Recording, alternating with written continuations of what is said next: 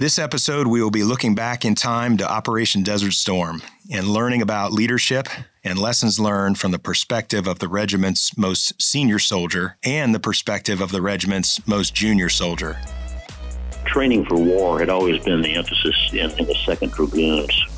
What were some of the fears or unknowns that you had as a leader or that you saw in the formation, and, and how did you handle them? You know, in combat, you can't over supervise. You can only do your job. Somehow, there was two prisoners that were unaccounted for. Our soldiers witnessed a lot of brutality on the part of the Iraqis against their own people. The other thing that stood out to me that's always been the hallmark of a, of a cavalry unit or a good mounted unit is radio discipline there are projections that our operation was going to entail huge casualties. Hello, Dragoons. This is Dragoon 6.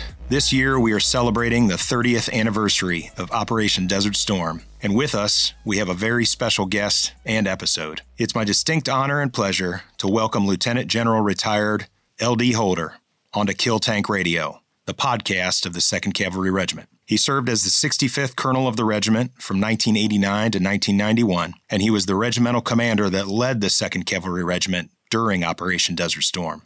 Sir, thank you so much for joining us, and for the audience who doesn't know you, please give us a little bit of your background. Uh, hello, Dragoons. It's good to be with you. I have a long background in the 2nd Cavalry Regiment. I served with the regiment uh, three times, beginning in the distant year 1966. I came out of Texas A&M in 1966, went through the basic schools, and my first unit of assignment was 3rd Squadron, 2nd Armored Cavalry Regiment, which was then located in Amberg.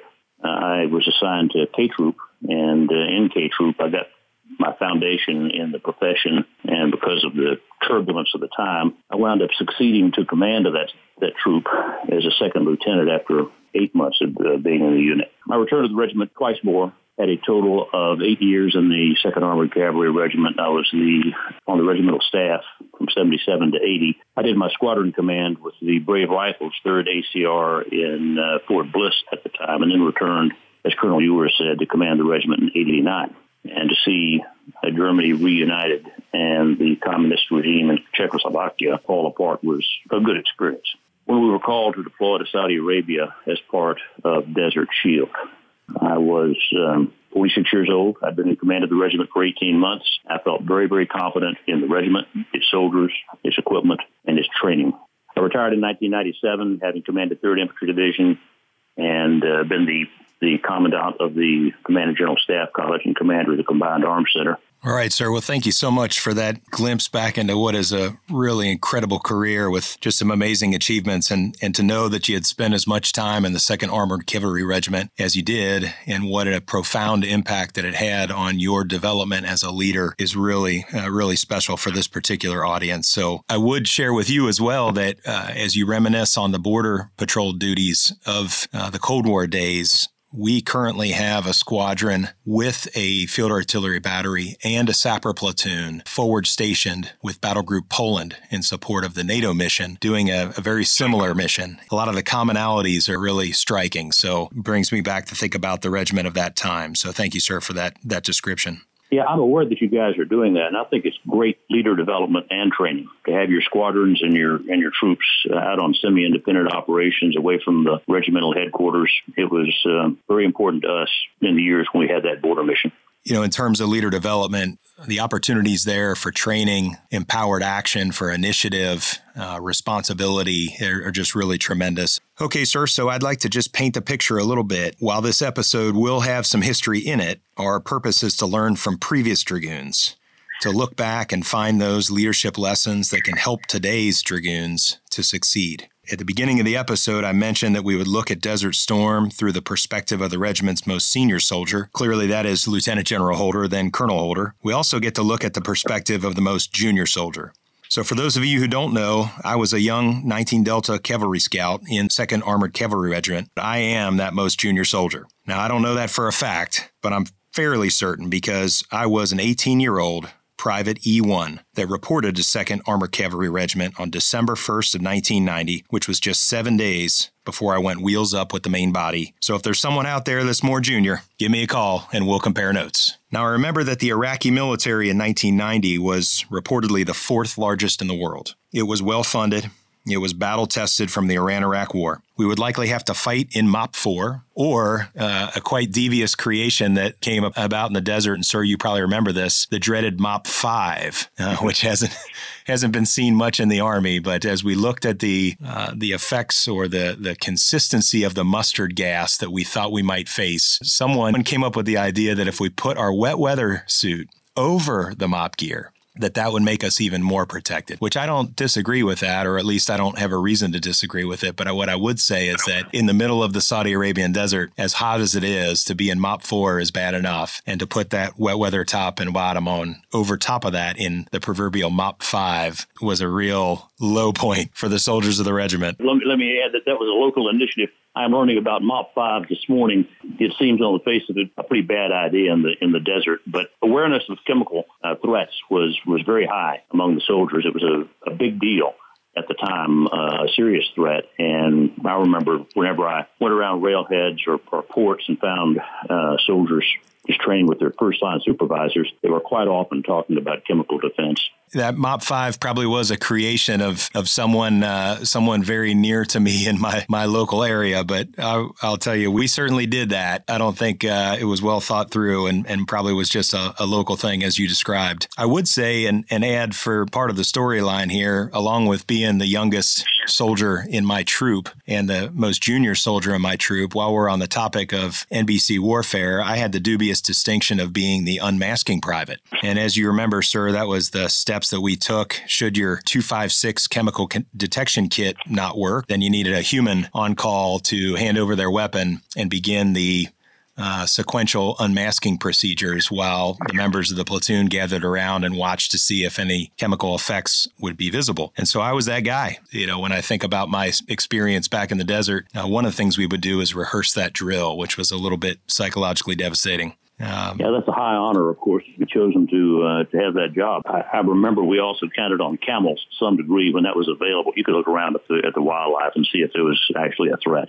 That did occur when uh, we had Scuds come in. Uh, so, Second Cavalry Regiment at the time was an armored cavalry regiment, and you referenced that as uh, in your opening. But as an armored cavalry regiment, looked very different than the Stryker Cavalry Regiment of today. And I wondered if you'd like to describe that formation a little bit for us, sir. Yeah, the Armored Cavalry Regiments were uh, rare and, and, highly capable units. They're about the size of the Stryker Brigades of today, 4,500 soldiers, but uh, they were organized differently. They were optimized for reconnaissance, security, and economy of force and the organization of the regiment uh, included three armored cavalry squadrons, a regimental combat aviation squadron, and then a number of separate troops, uh, engineers, MI, and, and uh, chemical defense. The three cavalry squadrons had themselves three armored cavalry troops, Bradleys, and tanks. A tank company, which was their own reserve, helped them with uh, semi-independent operations, and a howitzer battery. We didn't have the howitzer battalion that you guys have got. We had three separate batteries with the cavalry squadrons.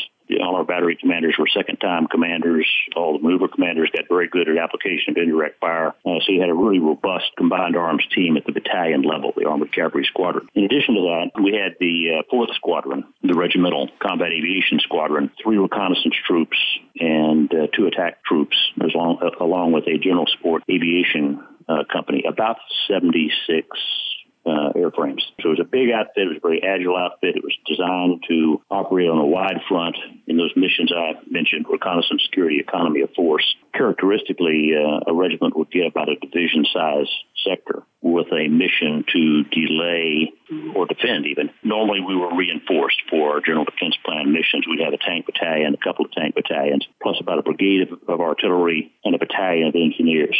And for Desert Storm, we received similar attachments. We didn't get the ground tank battalion, but we got an attack aviation battalion of Apaches, 210th Artillery Brigade, and the 82nd Engineers joined us to round out the, the Dragoon battle group for Desert Storm. We had a lot of other attachments to a big uh, logistics support group that helped us out, and there are a number of smaller units. That helps me as well to visualize uh, exactly everything that the regiment had going for it. Certainly, the ACR, the Armored Cavalry Regiment, is is a much heralded formation for all the reasons you've described. Uh, one of its great advantages is that permanent task organization. A lot of things that our current leaders only experience as we task organize for a particular mission or a particular deployment, but the task organization was a was an enduring and permanent structure within the ACR. Uh, I'm an armor officer, but I never served with a tank company or a tank battalion. All of my time was with, with cavalry units. So there was an element of knowing each other, which also improved the combat effectiveness of those regiments. You know, I served in Comanche Troop, 1st Squadron, and I remember, and that was the first real Army organization I was a part of. As I said, I arrived, that was my first assignment, and line troop within the ground squadron. It had uh, first and third platoons was cavalry scouts manning six Bradleys per platoon, and second and fourth platoon was 19 kilo tankers uh, manning M1s, eight per platoon. And then, of course, the troop commander had a tank and the troop XO had a Bradley, and that brought the total to uh, 13 Bradleys and nine tanks. Well, as I fast forwarded, uh, let's see, now 13 years later, and found myself serving as a mechanized infantry company commander heading back for Operation Iraqi Freedom, I had a mechanized infantry company and it had 14 Bradleys in it. You can see just the difference in a side by side comparison there. Just, just an amazing amount of, of firepower and the way that the that the platoons uh, for me and first platoon and our second platoon of tankers, the Bradleys and the tanks working together was was really something special. Yeah, the ACRs were designed, of course, to operate away from the corps main body, and we were sometimes as much as 30 miles ahead of the divisions. Having big, robust cavalry troops and a lot of combat support uh, was necessary to do that mission. So, sir, that leads us to our first question. Today's Army needs to be prepared for conflict with a near peer adversary. When you took over the regiment, it appeared to be a similar situation. Could you please talk about how you developed that readiness prior to the deployment and also while we awaited operations? Training for war had always been the emphasis in, in the 2nd Dragoons. Every time I served with them, we focused very hard on our general defense plan, which was a specific defensive mission. But we focused on that mission and doing it. Uh, we understood that it was going to be a, a very uh, violent and turbulent fight, so we had a set of skills at every level that we trained on. And we ran a cyclical training program to sustain readiness over the year. We always combined fire and maneuver in our in our training. The regiment long had uh, standard SOPs for maneuvers, formations, battle drills, and fire support and that's where we spend our time.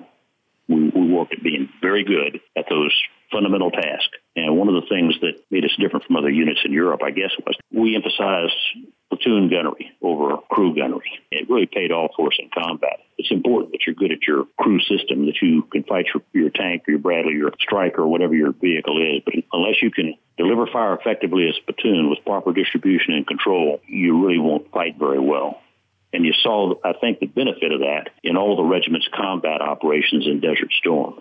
The best known of these is uh, Eagle Troops fight coming over a rise and, and, finding a battalion of Iraqi tanks in front of it. Uh, but at that point, this business about platoon fire, proper distribution and control of uh, tank killing fires was very, very important. They did not double service targets. They did not waste ammunition or have questions about who shot where they had trained for that, and that's what they did. You know, just from my own perspective, I remember there were many things that I observed in the 2nd Armored Cavalry Regiment. With it being my first unit, I just thought that's how things were. Uh, but as I got into other units and got into other maneuver scenarios, whether that was a, at a combat training center or whether that was back in another deployed environment, I had a better and clearer and deeper appreciation for just how good that formation was. When we got alerted for Desert Storm, did was we sat down and had a training meeting and adjusted our training plan so that we could adapt to offensive operations in the desert. And when we arrived in Saudi Arabia, got through the ports, had our equipment and all that, we had a plan for training. It was going to take us through platoon, troop, squadron, regiment, and uh, and we executed that plan just short of the regimental exercise when we were called on to attack and shaped exactly what we were doing. You know, being a, a young soldier in the back of a Bradley, a, a dismounted scout, and a loader, uh, I would tell you it seemed like everything was wired tight uh, because there wasn't a whole lot of other than the natural confusion of, of just a,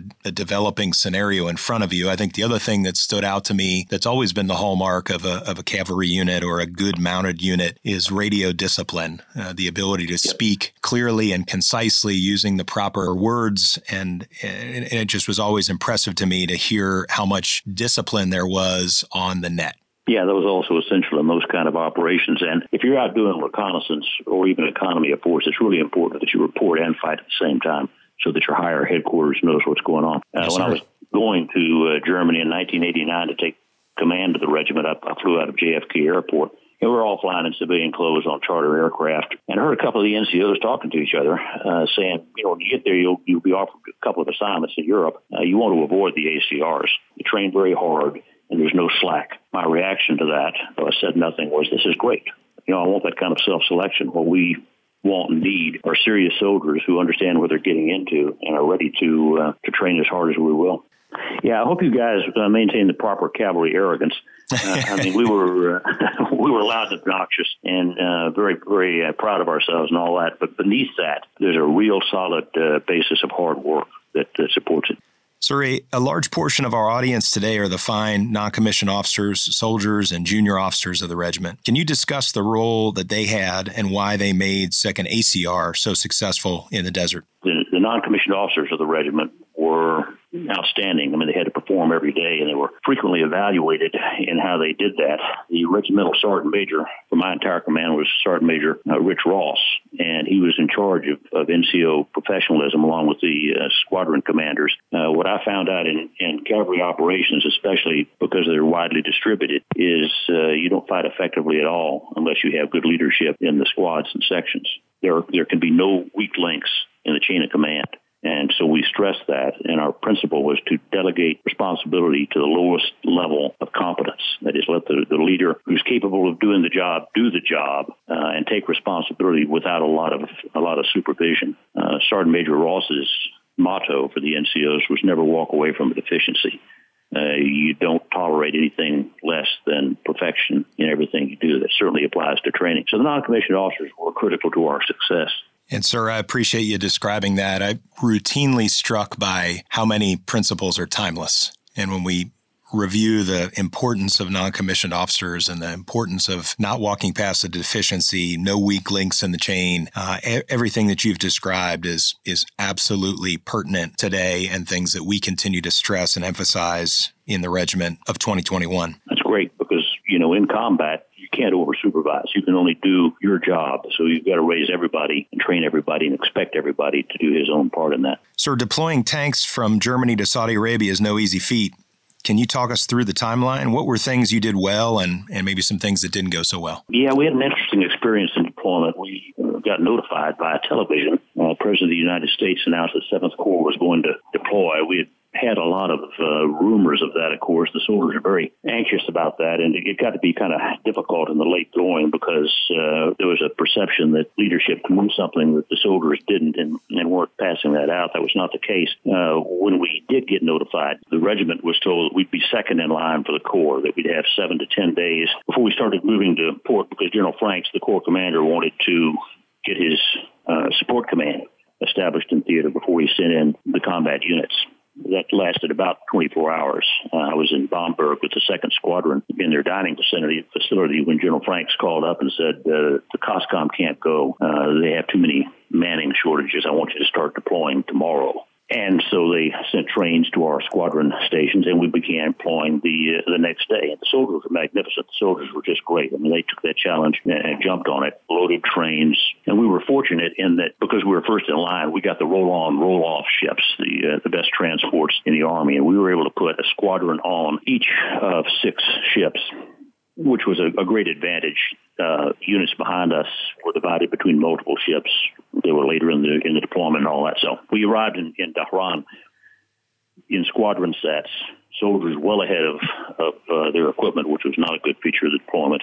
And um, you know, we got our stuff off, combat loaded it. We had to paint it for the desert, and uh, and then arrange transport to move north. The local transport getting from Dhahran up to our defensive sector was the hardest part of moving the heavy equipment. There weren't enough transports in, in country. We were leasing everything in, in sight, uh, but it eventually got done. We moved from the ports to the desert between 8th or 10th of December until about the 20th, 23rd of December. Aviation was a harder part of that because there were modifications that had to be done to the uh, to the aircraft before they could be flown out there uh, into the desert. Yeah, one of the things that I remember, sir, and certainly in the you were talking about SOPs and, and training and proficiency. You know, one of the things that is very important even to the Strykers, and I know was important to the ACR, was load plans. And so at the individual yeah. unit level, I know one of the curveballs that got thrown to us was we moved those M3A1s out of Germany, but then we turned around and drew those brand new M2A2 Bradleys. Uh, as a young soldier, I didn't know. I just knew that a brand new Bradley showed up with a new car smell, and it was an yeah. infantry fighting vehicle. And because of that, it did not have, you know, the CAV crew was supposed to be a five man crew driver, gunner, BC. Uh, uh, loader and dismount. And in the back of that thing, it was it was configured for an infantry squad, not for and the Cav variant had less seats and more ammo carriers. And the infantry thing had more seats and less ammo carriers. So we had to modify that. I remember pulling the large middle seat console out and burying it in the desert somewhere. And I remember ratchet strapping down as much ammo as we could carry and and uh, laying TOW missiles on top of one another with styrofoam in between. And, and we loaded that thing to the gills,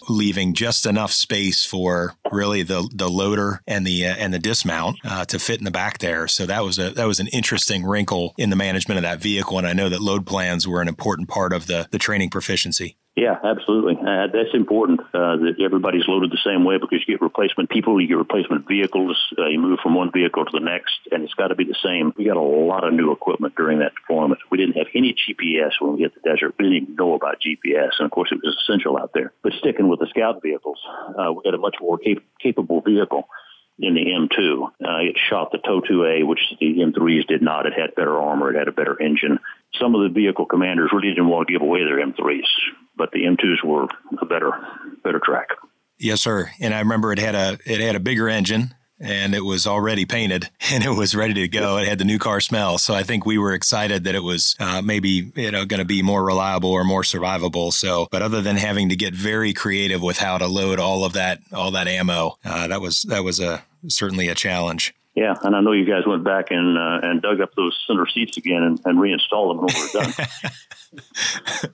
I, there was a funny incident with that. General Schwarzkopf got to the regiment one time late in January. He had an enormous command, but he came out and visited us and um, uh, came to the regimental CP and we gave him the, the briefing. And then he, he flew out to um, to talk to soldiers at L Troop, and uh, he, he made a good presentation uh, out there at, uh, at L Troop, and then stood for questions. And he got the, some of the usual questions, but uh, about third question long, a scout section sergeant said, "Hey, sir." They're making us take these new Bradleys. Do we have to do that? I like my old track. And General Franks was standing next to me.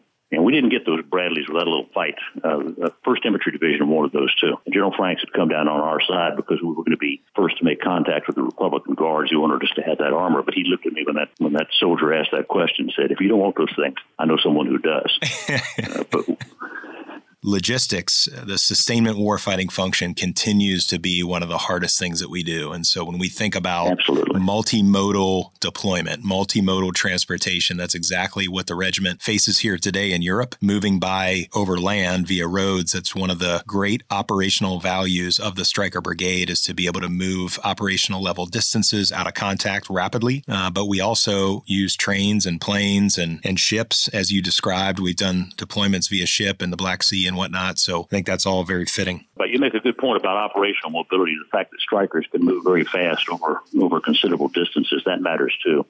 Uh, General Schwarzkopf's move to the west, we moved two corps, 18th and 7th Corps to the west. It was about 200 kilometer move for us in 7th Corps, and um, there's a lot of there's a lot of logistics planning that that supports that, and and it did not go that well. I, I expect that you marched your troop all the way from Seminole to Richardson when we made that move west. We were supposed to get a lot of HET support, but it didn't materialize. So, you know, we could have been done a lot better on theater movement. And I certainly remember a, a, lot of a lot of time, a lot of long days and nights moving in the Bradley, uh, drinking a lot of warm water out of water buffaloes, and eating a lot of MREs. Yeah, sir. So next, I'd ask Iraq was more battle tested recently in its war against Iran in the 80s. What were some of the fears or unknowns that you had as a leader or that you saw in the formation, and, and how did you handle them? Well, we, we took them very seriously. They'd been in a long war with uh, Iran, and had, uh, had shown themselves to be good at uh, concentrating artillery fires and uh, establishing defenses.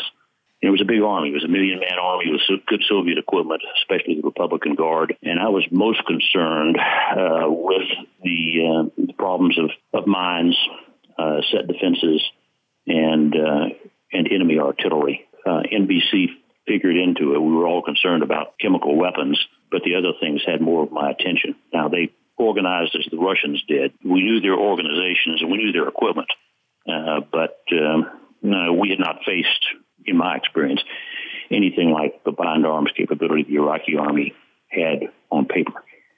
When we arrived in Saudi Arabia and began, began to see some operations of the of the Iraqis, uh, I became much less concerned. There are projections that our operation was going to entail huge casualties. Some of the simulations being run, run in the United States uh, the second ACR covering force uh, showed very heavy casualties. We never believed that. Once we uh, got a look at who was on the border in front of us and, and reviewed how they were operating, especially after the attack at Khafji in January, uh, we were not contemptuous of them at all. We respected what they had, but we knew they were really not equipped, organized, or trained to our standards, and, and I had no doubt that we were going to uh, win any fight we had with them from my perspective, uh, just as a young member of squad, a, a, dismounted scout out of the back of a Bradley, uh, I was concerned about NBC because I was the unmasking private, so that was something near and dear to my heart. Uh, I was concerned about the T 72 main battle tank uh, because we had a healthy respect for it. And even though we had a lot of M1s and, and all of the proficiency and capability that you had described in the ACR, uh, that T 72 was something that we had had a lot of respect for and did not want to necessarily see in any large number if we weren't oriented appropriately. And then, of course, the Scud. The Scud missile got a lot of press. And so there was a lot of, you know, maybe boogeyman about the Scud, whether or not that was ever going to be something that would reach us or find us or deliver chemical munitions. I think there was just a lot of, you know, if you if you were so lucky to get a copy of Stars and Stripes blowing across the desert, it would certainly have a lot of uh, a lot of sensationalism about the Scud missile. So I think for me, it was NBC, the Scud, and the T seventy two. Yeah, I had the same concerns. And we dispersed the regiment. You, you'll recall when we were in Saudi Arabia, we set up like we did on the border. That is, we had uh, company-size camps or positions spread all across the uh, the regimental front. We had a mission to screen the corps, but we protected ourselves from uh, fires by di- by dispersion. And then during the operation, we counted on on movement to uh, make us hard to target. The other thing that we had that you probably were not aware of is we had a, uh, a very competent uh, field artillery brigade in our support with target acquisition radar. And when we got fired on by artillery, uh, we had rockets going back at them uh, almost immediately. That's incredible. And I do remember being in a in a troop sized tactical assembly area being spread out and, and really so spread out. And this was something that was striking for me as a, as a young man from Ohio that had joined the Army not even seven or eight months prior and uh, being away from home for the first meaningful amount of time in my life and finding myself on the other side of the world in the middle of the Saudi Arabian desert. I was struck by just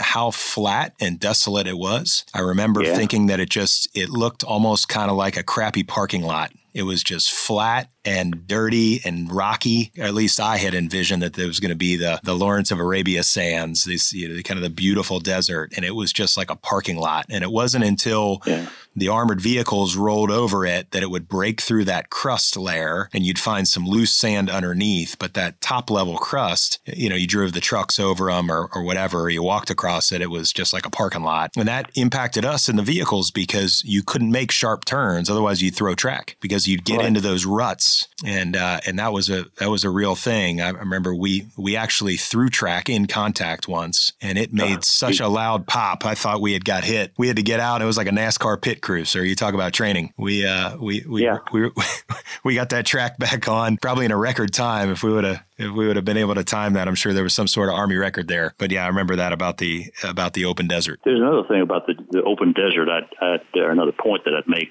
here too, and that is that uh, it was not uniform. There were uh, areas of soft sand, sabkhas, uh, which would suck you right up. We did a special reconnaissance for 7th Corps to be sure that the division tactical assembly areas were going to be adequate. The big rocks on the surface back out there were not going to uh, prohibit the use of trucks.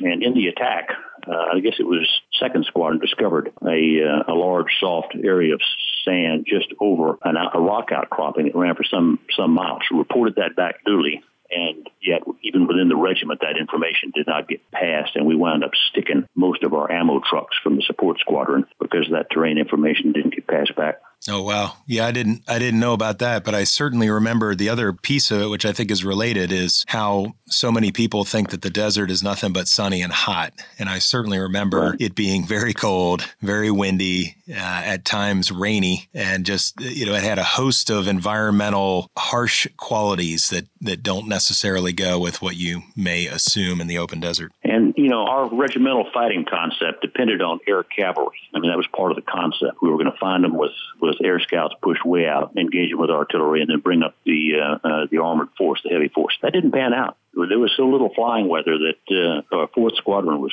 was grounded for about half the operation. We all have our war stories. I'm sure you have an interesting or funny story from Operation Desert Storm. Now, would you mind sharing one with us? We're pr- we're a pretty loose unit. We had a lot of uh, laughs around the command post, and I think between the squadrons and, and regiments, there were some, some funny things that happened, and there were some things that uh, that only appeared funny after they had happened. But uh, one of my recollections from Desert Storm was bringing on attachments and, and supporting units, and the fact that they were often uh, gassed at what we were going to do. Uh, they did not uh, come to the desert in order to be in the leading formation of the of the Seventh Corps, and uh, in some cases uh, they had to to be uh, cajoled and counseled quite a bit to uh, uh, infuse them with the proper cavalry spirit. Uh, our MP company came rather late, a, a good MP company out of Alabama, the 214th MP company, they were funny to me because they resisted the, the notion of going forward with the uh, covering force uh, for about a week. It took a lot of counseling by the sergeant major and myself to uh, to convince them this was a good deal and they were going to cover themselves with glory. But what their reference point was that there were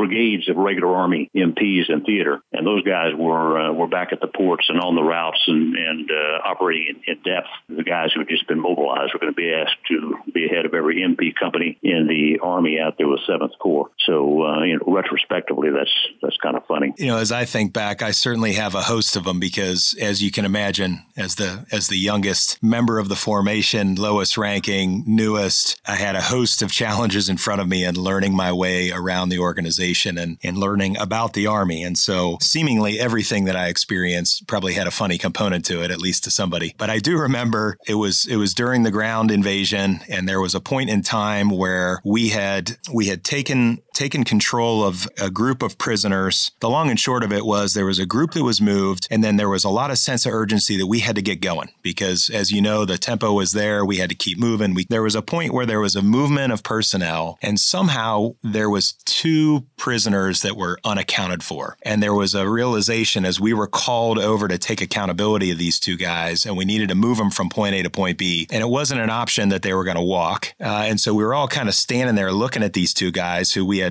handcuffed, uh, flex tied. And we said, well, we can't leave them here. You know, Hires telling us to move them. And of course, the, you know, as, as predicted, the, the young soldier there from the small town uh, recommends that we uh, strap them to the vehicle. I said, you know, we said, well, we can't do that either. Uh, we don't know what to do with them. And so they say, well, here's what you're going to do. You're going to get, in, you're going to get in the back of the Bradley. Well, the one fella that was supposed to be back there with me moved to the other track and they essentially put me in the back of this Bradley. Now, mind you, this thing is cubed out with ammunition boxes, so there is the equivalent of like two phone booths with, and uh, and I get back by the hellhole, and the driver hands me his 45, and then they put these two prisoners on the jump seat that's right by the door, and one sitting on the other one's lap, and then they close this door. So now you're in this this dark Bradley with only the light, the sunlight coming through the periscope vision blocks, and we proceed to start driving and and you know, sir, I mean, the back of this Bradley, I mean, you might as well just be getting uh, thrown around in a clothes dryer, right? So we're bashing back and forth, and sand is coming in the sides, and it's dusty and it's hot. I mean, we're practically falling in each other's arms. And I've got the pistol, and just looking at these guys' eyes, you know, I don't know who was more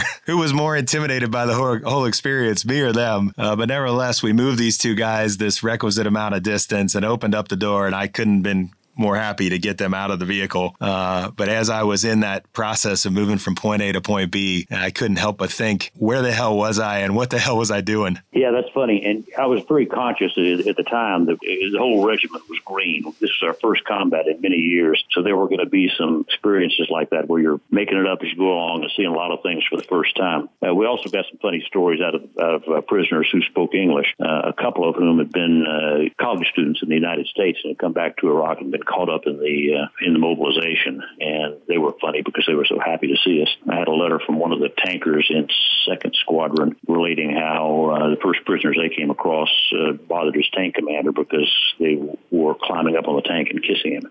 uh, they were that happy to be out from under the thumb of of, uh, of, their own chain of command. Well, I'll tell you, these two these two young men and myself in the back of this tight, dusty, hot Bradley, I think we were just wanting to get the hell out of there.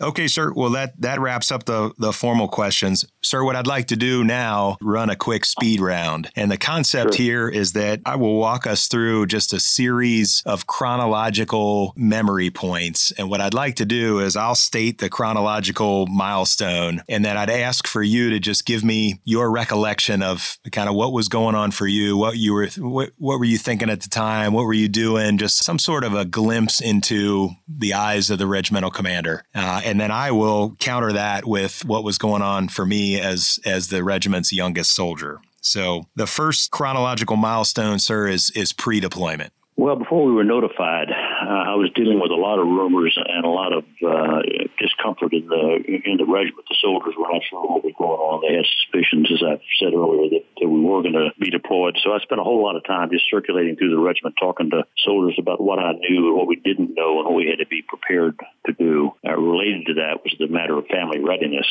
uh, we had family support groups back then, but they weren't well developed or evenly developed, and there were a lot of uh, there was a lot of action going on pre-deployment about figuring out how the rear detachment was going to work and how those family support groups would function. Yes, sir. And when I think about that same time frame, well, first off, I was in basic training. I had graduated from high school that year, and so I went through basic training, one station unit training to become a cavalry scout. Uh, and so during that time, as you were wrestling with those leader problems, I was learning how to be a soldier. And I was watching as the drill sergeants got very intense following August. After August and, and uh, Saddam's move into Kuwait, everything kind of ratcheted up in basic training and it got real serious. And then we went through the fall. And as I got assigned and, and I didn't have the luxury of picking where I was going, I lucked out in landing in, in 2nd ACR. I arrived as stated December 1st and, and went wheels up with the main body on December 7th. So there wasn't a whole lot of pre deployment for me with the organization, but I would would add just a humorous vignette in that I showed up to First Squadron on December 3rd, uh, found my way literally doing the duffel bag drag. I was wearing my green Class A's and dragging my duffel bag up to my room where there was a bunch of strip bunks and some of my eventually to be friends. They weren't very friendly that night, but uh, as I did process elimination to figure out which bunk was mine, no one had much to say to me because nobody wanted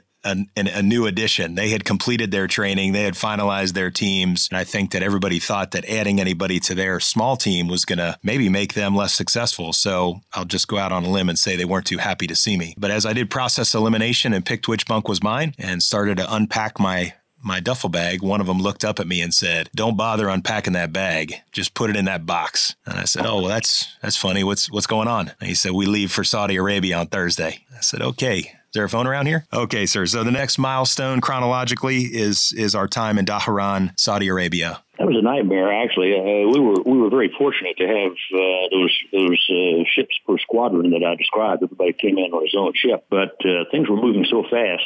The theater was not prepared to receive us, and I'm sure that you have recollections from the first squadron because the first squadron got the worst of it. But they were flying soldiers in far ahead of their equipment. The uh, uh, intermediate staging area that the First Infantry Division was running was inadequate to accept those soldiers, and we had people sleeping on the ground. Uh, we had people sleeping on tent pads that were uncovered but fairly dry. There were long, long lines for chow and even latrines. My job at that time was to was to push very hard on theater and corps to try to uh, to slow down the movement of troops into theater and to hurry up getting the things we needed so we could clear out of the intermediate staging area and get up to our uh, area of operations.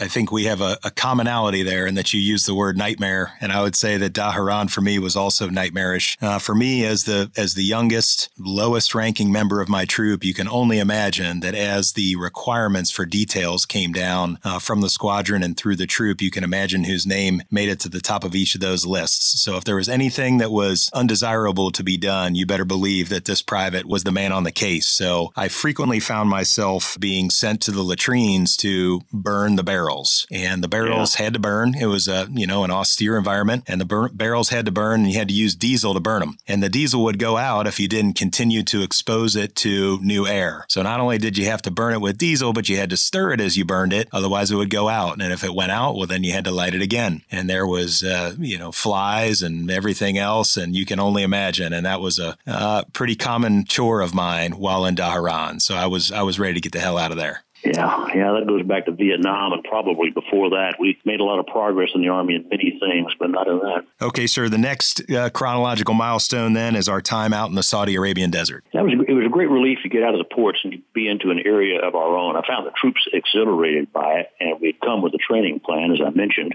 We're training multi-echelon uh, almost every day. There's a limit in how many how many miles I could let you guys put on the tracks. We were productively employed. We got a false report right after the air campaign started that an Iraqi uh, unit had crossed the border to our north, and we flexed to the regiment. We did, didn't alert, scrambled out of our camps, moved to defensive positions to uh, to intercept that unit. You probably will recall it. It was a great shakeout for the regiment. And uh, it just built a lot of confidence among us that, that we could do that. There were some irritations too. Uh, we were first in country, so support was not adequate for a long time. But uh, by and large, I remember that as a is a good time at which I did a whole lot of um, pressing again on Corps to get us support, but where we did get to make good preparations for the operation. Yes, sir. And I definitely remember finding myself on the other side of the world in the middle of the Saudi Arabian desert and really just kind of doing some self reflection of how did I get here and what is this place? Who are these people? Learning my team. Because again, I, I deployed with a group of strangers. Out in the open desert, eh, we certainly did training as you described, sir, but, but that could only fill so many hours of the day. And so there was still yeah. a lot of waiting and we just had really no idea of what was happening, what was coming. I mean, certainly our leaders would keep us informed. It wasn't like we were unnecessarily in the dark, but they only knew what they knew. Uh, there was a little bit of, as I recall, kind of the transistor radio of sorts that you could listen to a broadcast at times, but there was just the harshness of the the elements. I remember the wind and the heat and the cold and the you know the scorpions and snakes and lizards and you know all the different kind of stuff that that is out in the desert and lots of waiting, lots of getting to know the team and then just a little bit of balanced with training, still a little bit of of stir craziness and for me personally, a lot of practicing unmasking. Yeah, if I can add, that's a, that's an aspect of deployments and operations that we don't address formally, I don't think in doctrine. That is, how do you occupy your time while you're while you're waiting for the force to form. This may not be a problem for future operations. I don't know. But we had shipped you know, sports equipment and uh, videotapes and all kinds of things down there to Saudi Arabia, not really anticipating how long we'd have to wait for the operation. To, but you do have to think of those things. I remember there was there were active sports and that that kind of uh, uh, business, and that I had to uh, finally forbid flag football because we were, we were getting so many injuries. The orthopedic bill was too high, but how you spend your time especially when you're limited with fuel, ammunition, and track miles or flying hours,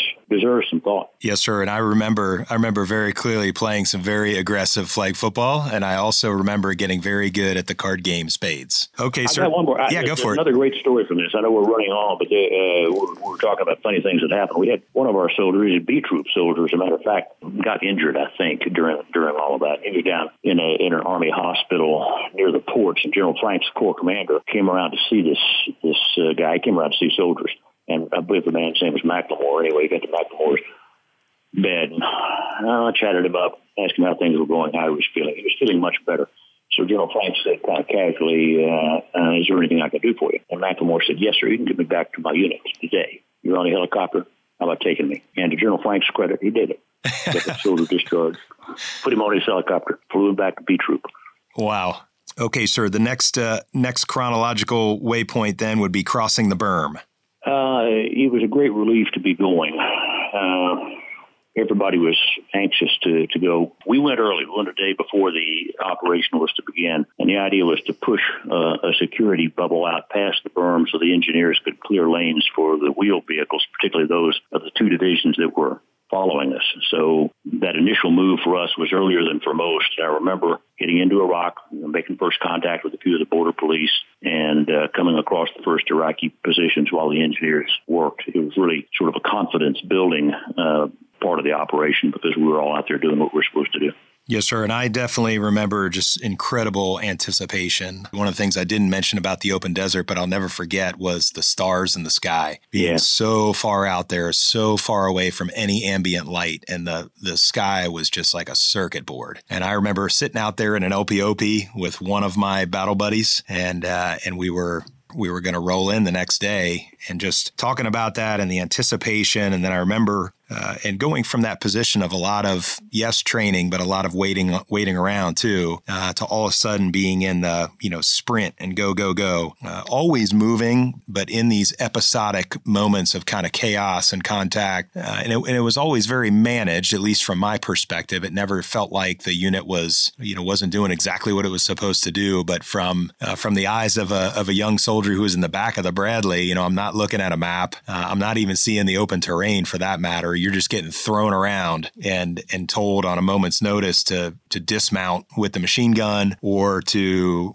prepare to reload the TOW or any number of things that are happening uh, in and out of contact. And then, as I described before, uh, throw and track while in contact was quite quite an exciting event in in not a great way. No Okay, sir. So the next one, and this kind of goes with what I was just hitting on a little bit, but the the rapid movement and maneuver across the open desert, and then that kind of sequence of being in and out of contact. Met my expectations. Really, it was a huge movement of. of uh, of equipment and people, and we were two up, two back uh, when we when we started out. We had the aviation squadron in front of us, but we had second and third squadron committed. First squadron was following uh, on the on the regimental right east, the support squadron Apaches were uh, were also in depth. But I had anticipated that the movement was going to be at about 10 miles an hour average. We had to do that because engineer equipment and, and guns had to keep up. You can't run away from your base of fire when you're maneuvering a, a force. And although the M1 tank and Bradley very fast,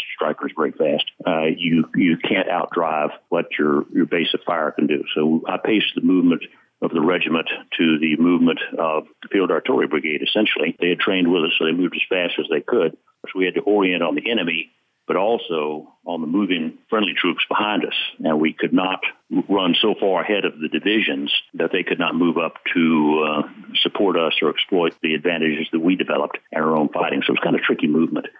Yes, sir, and I certainly remember and it's and it's neat hearing you describe uh, the the tempo and the synchronization as as well as the mutual support aspect, all of which makes a ton of sense to me in my current rank and position. But certainly at that time, you know, it was a little bit mysterious, as it felt like it. It sometimes we would be moving as if we were chasing somebody, and then we would, and then there'd be other times where we'd be sitting still, and it would seem like you know, kind of the world was erupting around us, but we weren't going anywhere. When you were set, you were really kind of urging to move. And, and when you were moving, certainly as a young soldier in the back of the Bradley, you don't really know. And it's not like there's situational awareness reports uh, being shared other than what you hear over the CVC by monitoring the net. Um, and so it was interesting because there, there wasn't a whole lot of situational awareness for a young soldier, just a matter of being in contact or not, being stopped or moving, uh, certainly dismounting to, to attend to, to prisoners or security or to uh, inspect bunkers and, and look for things. That happened a couple of different times. I certainly remember, I think the one thing that stood out to me in terms of being on the move was uh, reloading a TOW in contact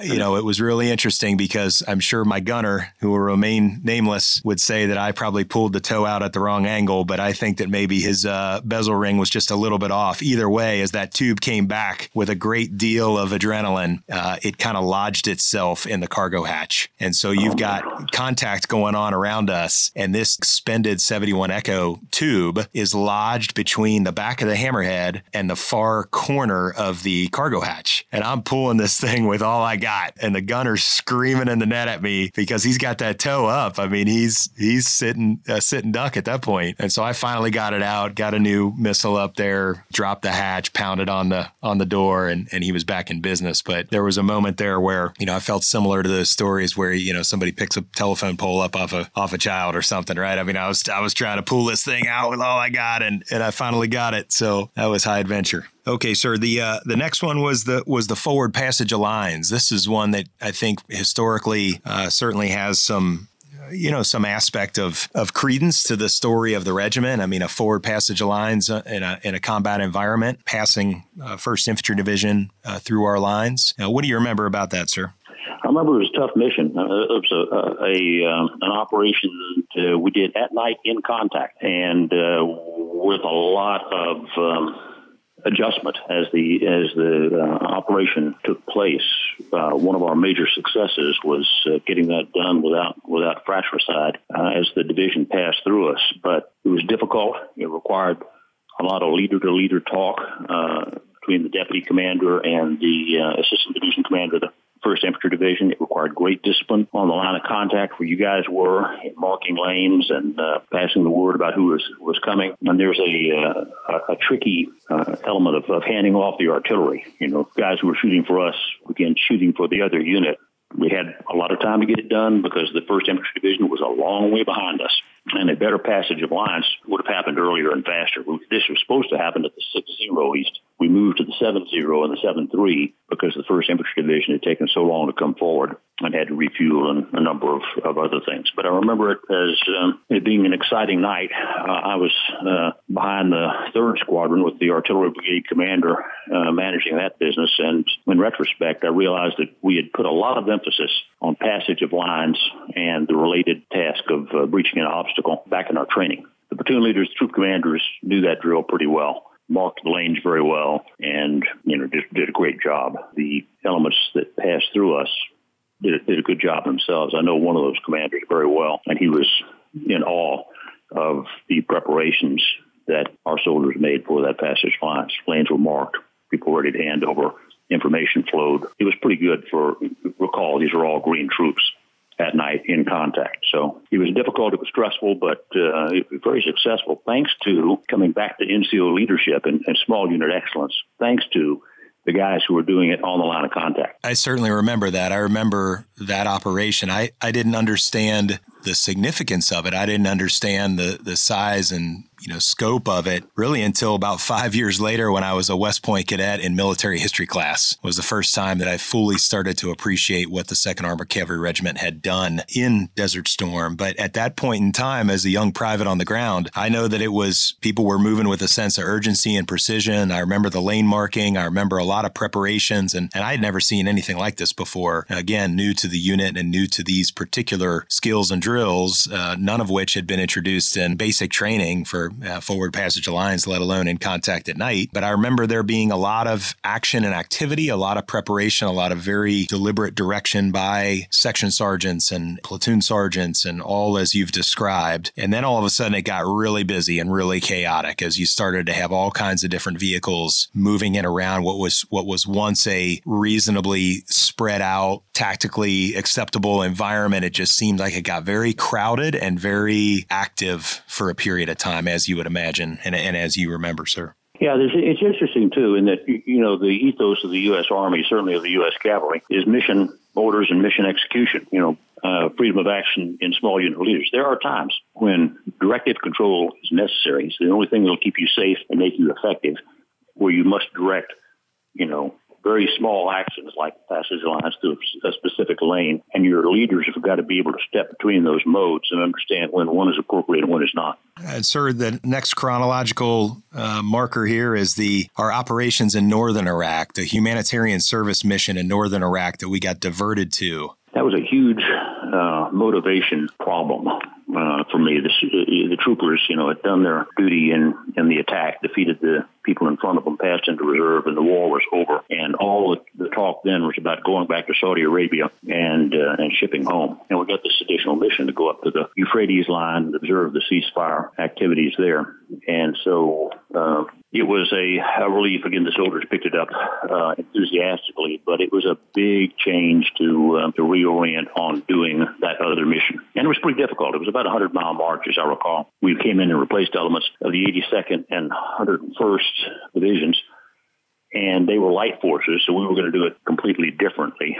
And our soldiers witnessed a lot of brutality on the part of the Iraqis against their own people, the Iraqi army against their own people. There was an uprising in the Euphrates Valley, as you may recall. My principal concern is protecting our own soldiers and also dealing with uh, the number of refugees who came out of those towns and transited our AO heading down to Basra for Saudi Arabia. It's great to hear that you understood and saw and and uh, and considered the morale issues at that point because certainly I remember at least at the at the private level all that we were thinking was hey first in first out here we were, felt like we were on our way back down to uh, Saudi Arabia. And then, at least as the story went across the ranks, uh, they had this emerging border mission. And and here you had the the ace border patrol outfit in the united states army just happened to be available. And so they gave us uh, the diversion to head up there. I do remember getting up there and just being really kind of amazed i talked already about the the terrain and the nature and just the aspect the environmental aspects of the open desert and we got up there and just you know completely different environmental characteristics a lot of rolling hills and scrub brush and standing water and sand gnats and just it was just a really miserable place to sit still in, and we had to do a lot yeah. a lot of sitting still. Yeah, the gnats were awful, uh, and it was mud. You know, we'd come out of the sand. We were now getting vehicles mired in uh, in in real mud, and uh, yeah, but it was a, a difficult mission. We also it was very active when, when we arrived there. We were dealing with a lot of civilian casualties that probably didn't didn't register too much in First Squadron. But the night we pulled in there, our aid station was one of the first things that went in on the ground, and it was immediately swamped with uh, with wounded civilians and, and women in labor and uh, injured children and all that stuff. It was it was an interesting, difficult mission. Okay, sir. In and on a high note, redeployment. Yeah, uh, redeployment was uh, a great relief. Uh, it was uh, you know we went back to King Khalid Military City (KKMC) out of uh, the Euphrates Valley. We really were. Uh, we did get the first in, first out treatment once they were done. so we went first and seventh corps. But I remember that there was great relief when we got back to Saudi Arabia. We went to Camp One for most of our redeployment in Jubail same place we'd shipped into. Uh, and there were phones and there was good food and there were uh, recreational facilities, but there was also a whole lot of work in getting vehicles repainted, downloaded, uh, prepared for transportation. It was busy, busy days, but uh, morale being very high because everybody knew we were going home. Yes, sir. And I, and I remember the same, just being being on a on a real high in terms of in getting to to really uh, start to think about what was next and and and try to make sense of everything that you had been through. Sir, the one thing I wanted to ask you before before we wrap that up, and could I ask you how how was your sleep management across that time period, 82 hours or 100 hours? How did you manage your rest plan, or was there one? Yeah, we had a rest plan. We'd learned that at the uh, at the CTCs, and and the pattern of operations facilitated that. I, uh, we had deputy commander ran the TAC, XO ran the uh, main, and they had sleep plans with the senior operations reps I slept when I could, and I was getting six hours of sleep a night. I, I, I had a little little tent thrown up next to the TAC CP, and except for the night we did the passage of lines, I got at least six hours sleep, and, and I was conscious of the need to do that.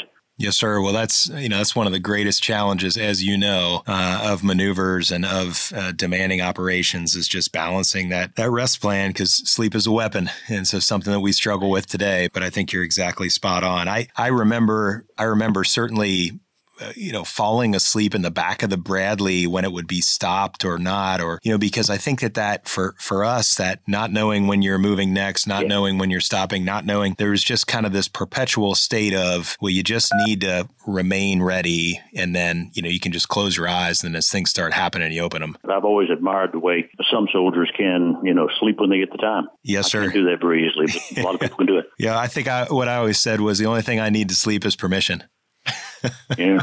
When I was a squadron commander in, in uh, uh, Third Armored Cavalry Regiment. We had a couple of medics from William Beaumont Hospital come down and do a sleep deprivation study on our training and, and Reforger operations, and they came up with some really interesting stuff. I mean, they had the statistics that showed the error rate uh, in a rested unit and a tired unit, or a rested officer and a tired officer, and the uh, the way in which uh, all soldiers begin to slow down and make mistakes at a certain point when they haven't had sleep. So, as you were saying, sleep really is an element of combat power. I will pass it over to you, sir, for any final thoughts.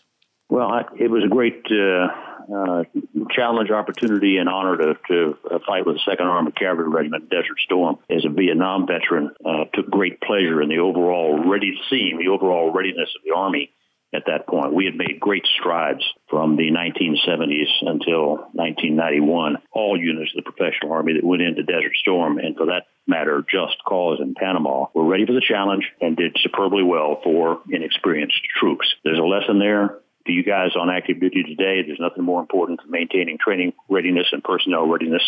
And I know you guys are are, uh, oriented hard on that. There's no better unit to do that than the uh, than the Second Cavalry. That's always been the case.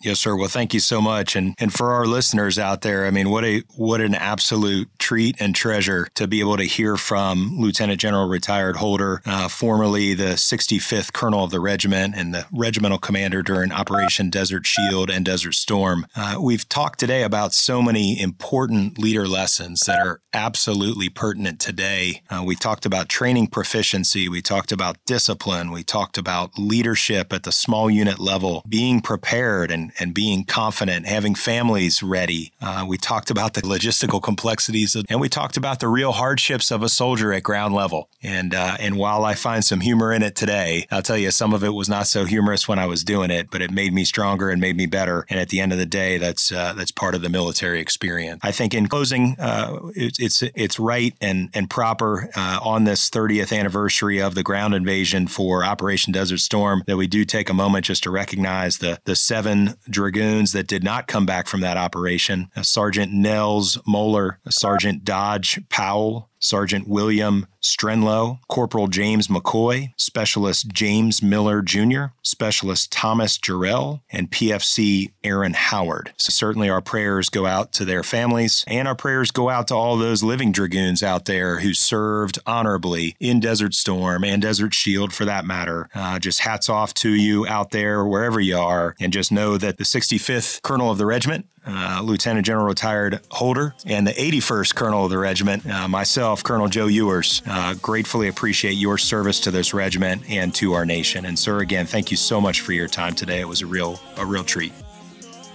My pleasure. All the best. This is Dragoon Six signing off.